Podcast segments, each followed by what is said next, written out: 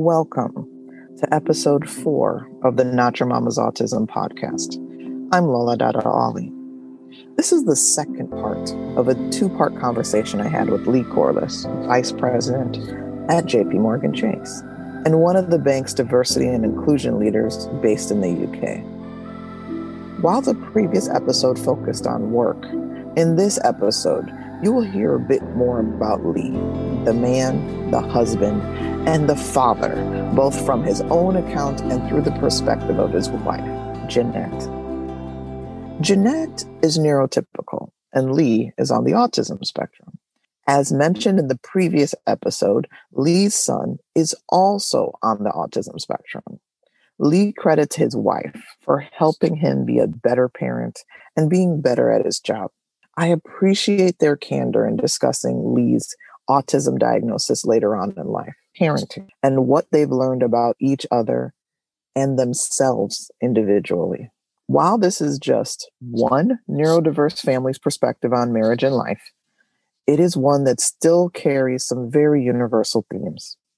So, with that in mind, let's get started.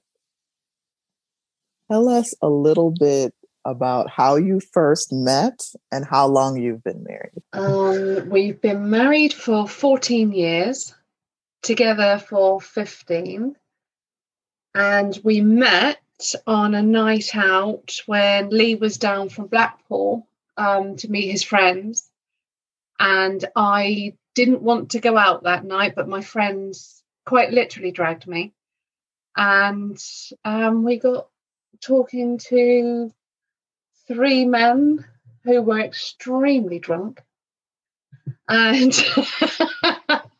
and it went from there really. I, yeah, I have discovered that um, that drinking does turn my brain a little bit more neurotypical. So alcohol does have an effect of making me a little bit more sociable, but still with huge anxiety. So that was a, it was an interesting evening. I think I think we met or we we sort of saw each other over a bit of a joke. And then a lot of the interaction that night um, was kind of led by my friends. But then because we we lived quite a distance apart, 300 miles, I think the reason it started to work really well was because a lot of it was done over the phone um, from the start. So for the first two or three weeks before we saw, maybe even a month before we saw each other again, was all over the phone. So that kind of made that getting to know each other a bit easier because I'm, I wasn't stood in front of her. So yeah, it was um, it was kind of what you would say if there is such a thing as a normal start. So Lee, you mentioned uh, previously that your wife was instrumental in helping you learn more about yourself and helping you eventually get that diagnosis. Could you both kind of talk to us about that genesis story? That I think I think for for me it was it was almost I, I had to learn how to deal with him a little differently um, because of the way Jason was. I, it, yeah, for, for, for me, it was learning how to deal with with Jason as the way he was because he was completely different to his sisters. So I needed to f- find a way of helping me communicate with Jason. Get to know a different way to communicate with Jason. She would really take the time to sit with him. He he came to us slightly troubled. He was always getting in trouble, and and unfortunately, the way that was dealt with in his home was to be shouted at. And and she she quickly learned that actually one of his conditions being uh, oppositional defiance disorder, that actually if she she took the time, sat next to him, just spoke to him pretty much like he was an adult, and even though at the time he was, you know, he was six or seven, five, um, she just took that time and and and then she started to go to me. You're really not seeing any of this in yourself. You're really not understanding that this is is how you are at times. Um, and I think the more that she researched and the more that she kept uh, pointing it out to me, the more that we kind of had that that aha moment that perhaps I need well, to do something. So on on the list as I was going down, I, I could tick things off that's how Lee was. That's how Lee would react. Um, so I saw a, a lot of similarities. How did that go from there to talking to him about getting a more formal diagnosis? Think the light bulb moment for me was he was coming home from work and he every time there was something to do about promotion or or work things it was always his behaviors that were holding him down. So he would sit there and and he would you know um, rage about how he couldn't get any further how people were he thought were holding him down but his behaviors were such and the way he would talk to people the way he would deal with people isn't the way that they wanted to be dealt with wanted to be spoken to. So he is quite blunt. He is um he can come across as rude and so those behaviors was were seen as a negative for him. So we had to find a way of exploring that and finding how he could go forward.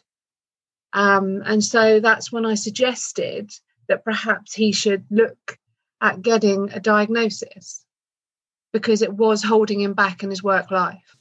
So what happened once you got once you both received this formal diagnosis? What went through both of your minds? For me it was seeing the relief on lee's face that he knew then that all his past struggles were not because of him as and his personality. It was because he was different, or as we put it, his brain is wired differently. So the interactions that he was having, he thought he was perfectly fine. But when you hear those interactions, from my perspective, you, you would almost cringe at the way it came out of his mouth. So when that diagnosis came through, for, for me, it was a relief because a lot of things then made sense for your childhood i think didn't they and and how you were yeah it was um it, it was one of them for me uh getting the diagnosis was yes a relief i think for the first month it it, it hit me a little bit hard because while it's a relief it's still a bit of a I don't know. I, I, it was very difficult to describe. It just suddenly that realization that the past 30 years could have been so different. Um, but as you can probably tell now, as Jeanette says, you know, I was ex- probably really blunt back then. I've learned to how to temper. yeah how to temper that, how to how to speak uh, to people better. My first reaction is always probably to be what people would call rude or blunt but you know jeanette's helped me to to take that little bit of time think about what i want to say and how i'm going to say it, it it's kind of learning the filter that probably most people have but for me and I, I know my son is exactly the same so i would say you know there isn't a filter in autistic people. I think i've learned how to how to put one there when i think there's a need for one. It's not always there because I still have moments when I don't have a filter and I just blurb it out. Luckily, Jeanette sometimes is there as my barrier, my support. Lee, what aspects of your life? Because Jeanette mentioned that there was a relief. She saw a relief on your face. What aspects of your life do you think would be different had you known earlier? Uh, we spoke about this uh, actually at the weekend. If I, if I'm being truthful, if I go back, I mean, pretty much every aspect of my life would have probably been different depending when I was diagnosed. If I was diagnosed as a child, then my school life would have been completely different and I may have taken a different path. I, I may have been, you know, gone into to finance earlier because, you know, numbers and facts and figures I've always been good at. But I tried to drive a different path. It's a really, really bad thing to say, but it's the truth. I wouldn't have got married the first time because I look back now, I conformed. I was creating a life that I think people expected of me and that are expected of people. You know, you meet somebody, you have that relationship, you you you get married. I didn't have many relationships when I was young. Um, so I I probably looking back conformed. So what would have been different? Probably a huge, huge amount. But right now, I wouldn't change it because would I have got to this point? Would I have met Jeanette? Would I have the life that I have now? No. So I'm not going to change it. I'm not going to ever change who I am. I've adapted and made a better version of me, but I've done that not for everybody else. I've done it for myself and I've done it for Jeanette. And that's that's it. I wouldn't change I wouldn't change me for anybody else. I'm not going to change myself to get a promotion at work. I'm just going to make the better version of myself. And if that's seen and I get promoted, great. If I don't, I'm not going to worry about it. I've got, I'm acting in the better version of myself. Yeah, definitely, definitely, definitely. And you don't have to be somebody that you're not and I think you've spent most of your life doing that. Um, you, you didn't have friends, and, and and a lot of the things you did were quite solitary. So I think you've just accepted who you are, which we can't describe here. what that is.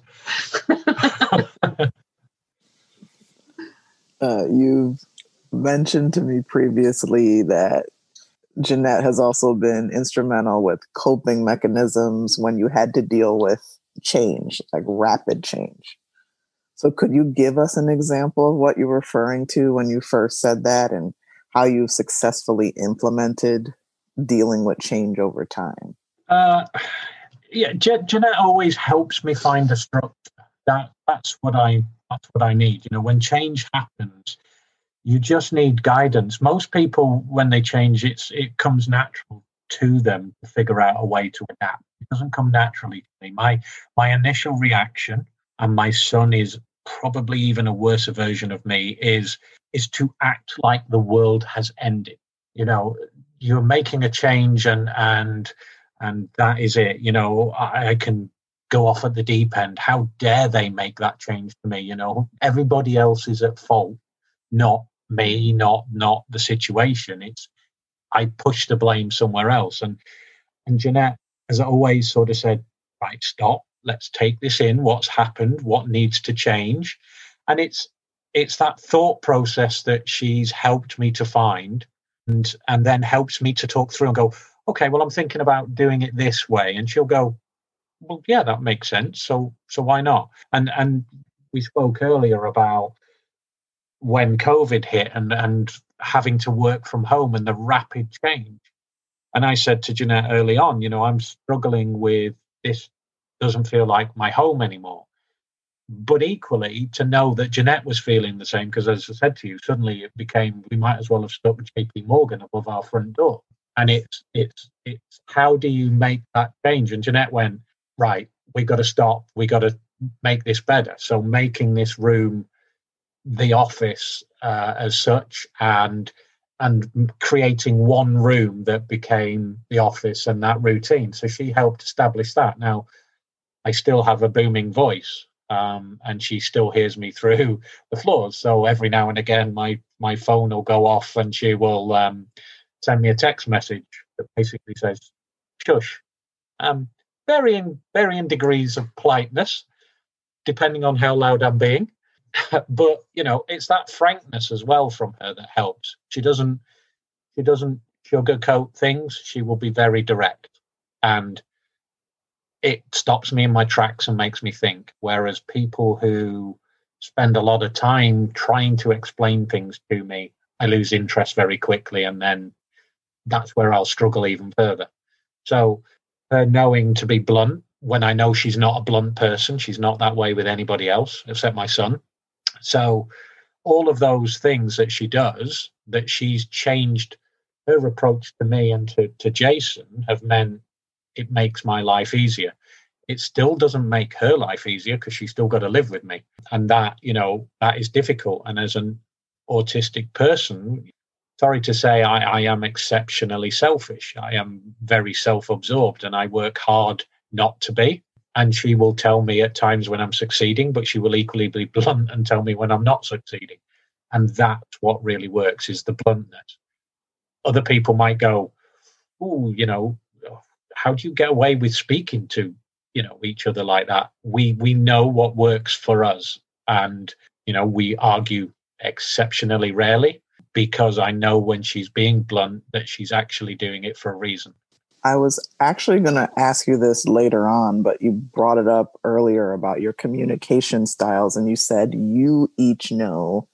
You said something really important. You each know what the other one means. So maybe an outsider may look at it and say, oh, that might be too harsh of language. But how did you develop that over time?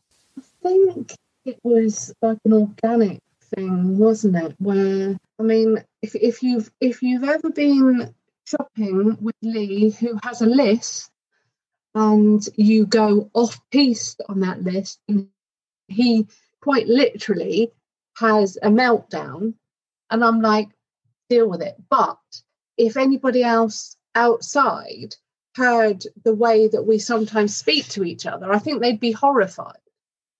But I think it it works for us, doesn't it? And I, and I think that's developed. Well, it's this it's developed over a few years, hasn't it? Yeah. Whereas I used to try and temper things down. I used to try and approach him as I would anybody else, but that doesn't work. It doesn't calm him down. It doesn't make him feel better. So I, I think the the way it's developed is I, I've had to be, and with Jason, I've had to be direct, honest, and direct. So as I've been I've been married for around the same time you all have been. I've been married for 13 years. And what I tell people who are not yet married is you don't only learn about your partner, you learn a lot about yourself. Yeah. So what have each of you learned about yourselves being married for as long as you have?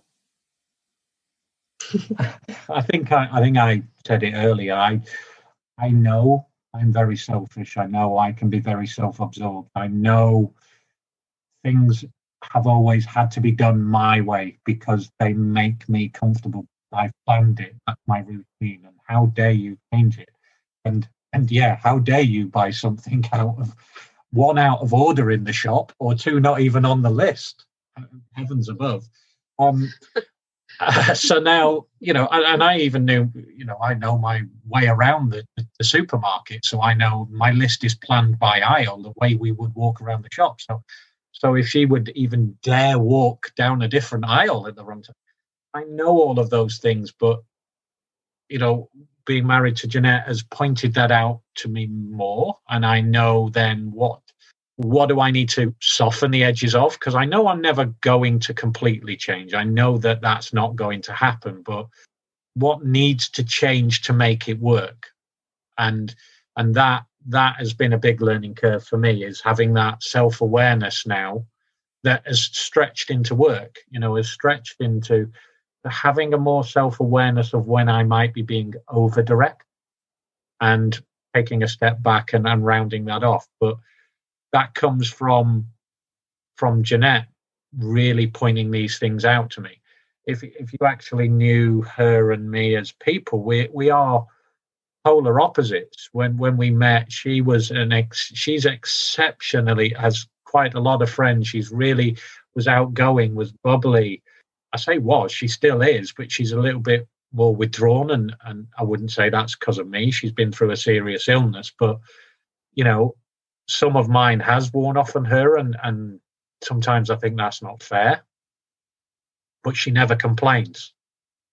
I always think, for me as well, what I've learned, it's okay to stand up for myself. It's okay not to accept the emotional blackmail almost that's being aimed at you um, to try and get you to, to work to how they want to you know for, for you to work to. It's i think it's okay to to for, for me to say no. Um, and for me to say no I, am not going to do it that way. Um, that this is how it's going to be done today. Um, and that i can I can stand up for myself and, and not be bent to his will all the time. I know when things don't go my way, I will stamp my feet. But she'll stand her ground. What it does is makes me look at what I've just stamped my feet at and go, um, yeah, maybe I reacted a little bit too quickly. But it's not always at the time, is it? Sometimes you go away and then come back and and and see that you know it doesn't have to be through his eyes all the time. Jeanette, um, when I first spoke to Lee, he also sung your praises about him being a better father as a result, as a direct result of being with you. Let's dig a little deeper there. How okay. so? How so? I think it's, again, to use the words, it softened the edges of his fatherhood. So he would deal with problems. That's how you deal with it. Bam. End of. Then that there was no compassion behind it. There was no softness that went with it. I will solve your problems. Don't ask me for anything emotional.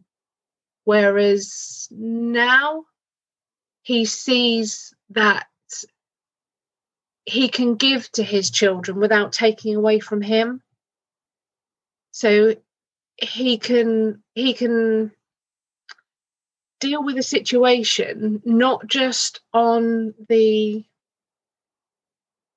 no, practical that's the word not on the, just not just on the practical level but he can also deal with it emotionally albeit in a different manner than i would deal with it.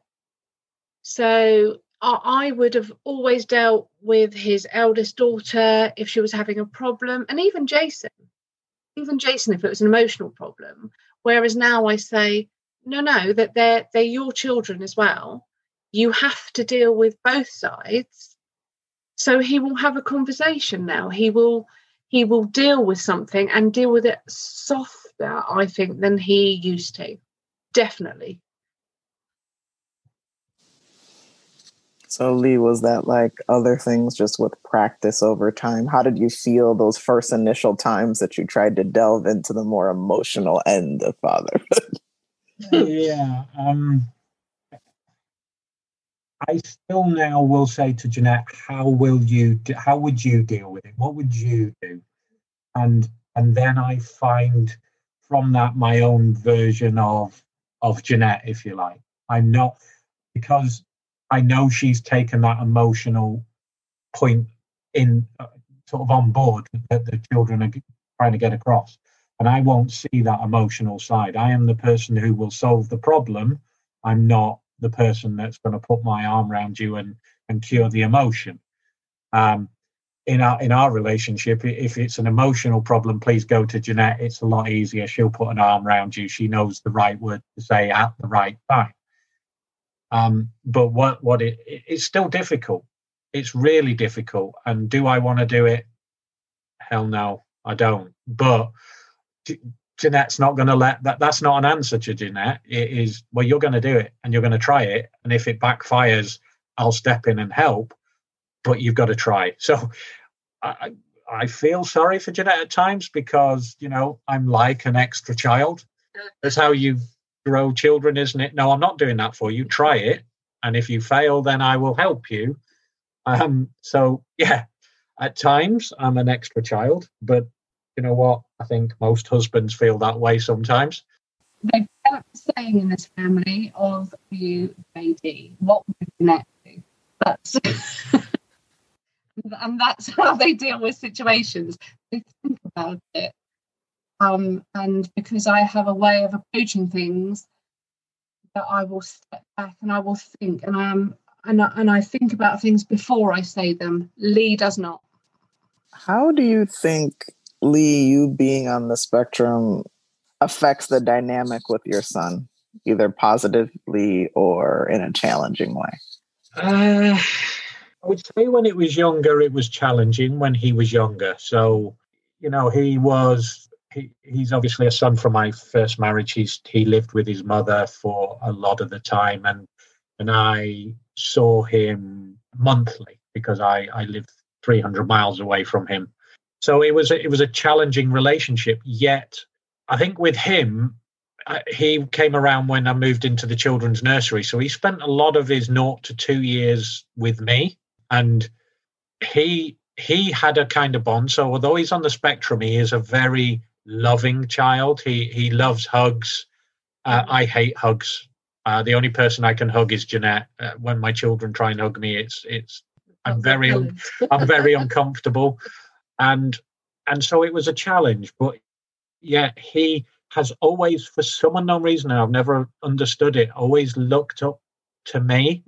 So the relationship has thrived because of Jason just constantly looking at me, like putting me on a pedestal, even. Mm. And I don't, I've never understood why. And you know, I, I, he now looks at me, and when he's thinking about a career, he says, "Well, I just want to be like you. I want to achieve like you." And whilst that's great, I still say, "But I haven't achieved. I'm not where I want to be. So I don't, I don't see myself as in the same vein that I think he sees me." And yeah, I mean, Jeanette sees it a lot more than me. I, I, I still struggle to think why, why, why is he, you know, this close? Why does he look at me that way? I still don't understand it. He absolutely idolizes Lee. I mean, idolizes him. He's got time to grow out of that. yes, he will. Is there any advice you would give a newlywed neurodiverse couple? Any advice you would want to give them? I think take the time to find your own level for, you know, and, and find find what works with you. And and that's it doesn't matter what other people think from from outside looking in. I think you have to find what works on your level. I don't take advice from anybody else how I should run my marriage. I know how Lee works, I know what he's thinking and when he's thinking it. So if other people see him as rude, I defend that because until you get to know him and you you know why he does the things and the way he does them, then I, you know, I, I know what works in our marriage. So, and then that's that's fine by me. That's fine by me. Yeah, it's for me. Uh, the, the, the, one piece of advice I would give, perhaps to, to any neurodiverse person, is find your nut. Oh God. you, you no, you need to find somebody who's going to drive you and support you. Um, you know, she's laughing. She probably thinks that's cheesy, but I thrive because of our relationship. So yeah, it's it's tough, but what she said is right. You've got to find what works for you and and not listen to outside influences. Too many people try and be, and we spoke about this earlier, what pe- other people expect them to be. Mm.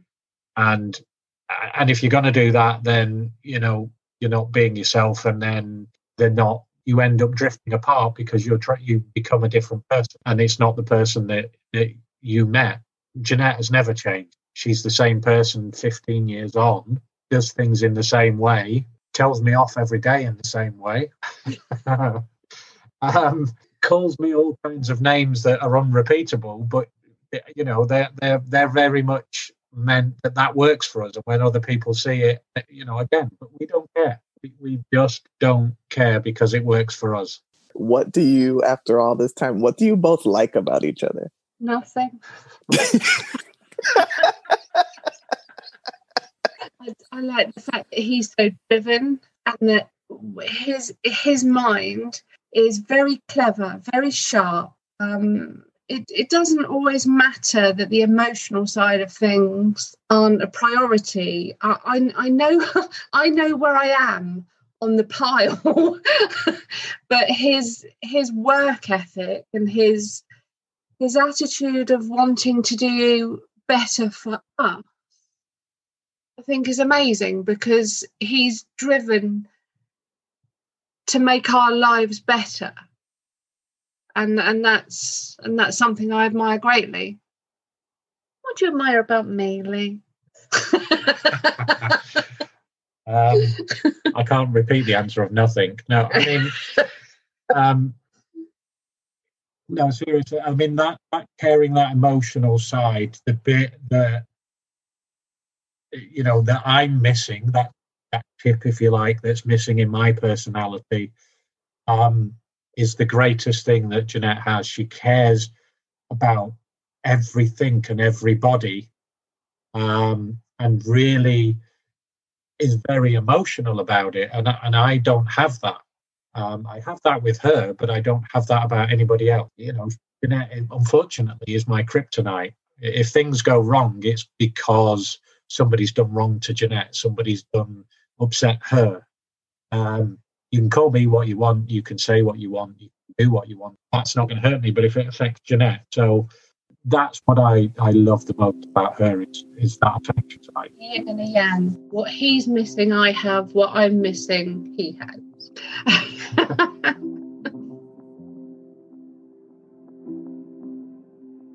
Thank you for listening.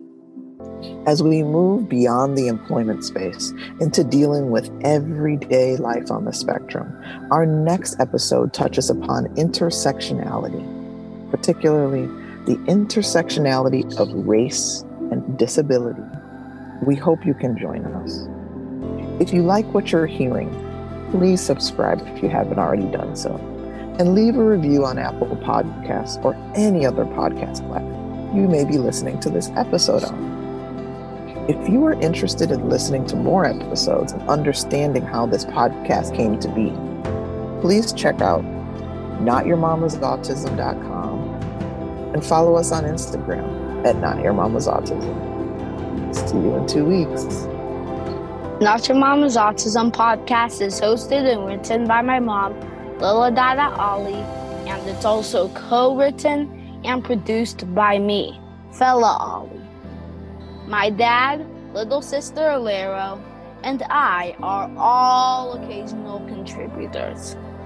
My dad, Tosin Ali, also helps produce sometimes. Big thanks to my aunt, Wilane Williams Ali, who did our graphic design. See you guys soon.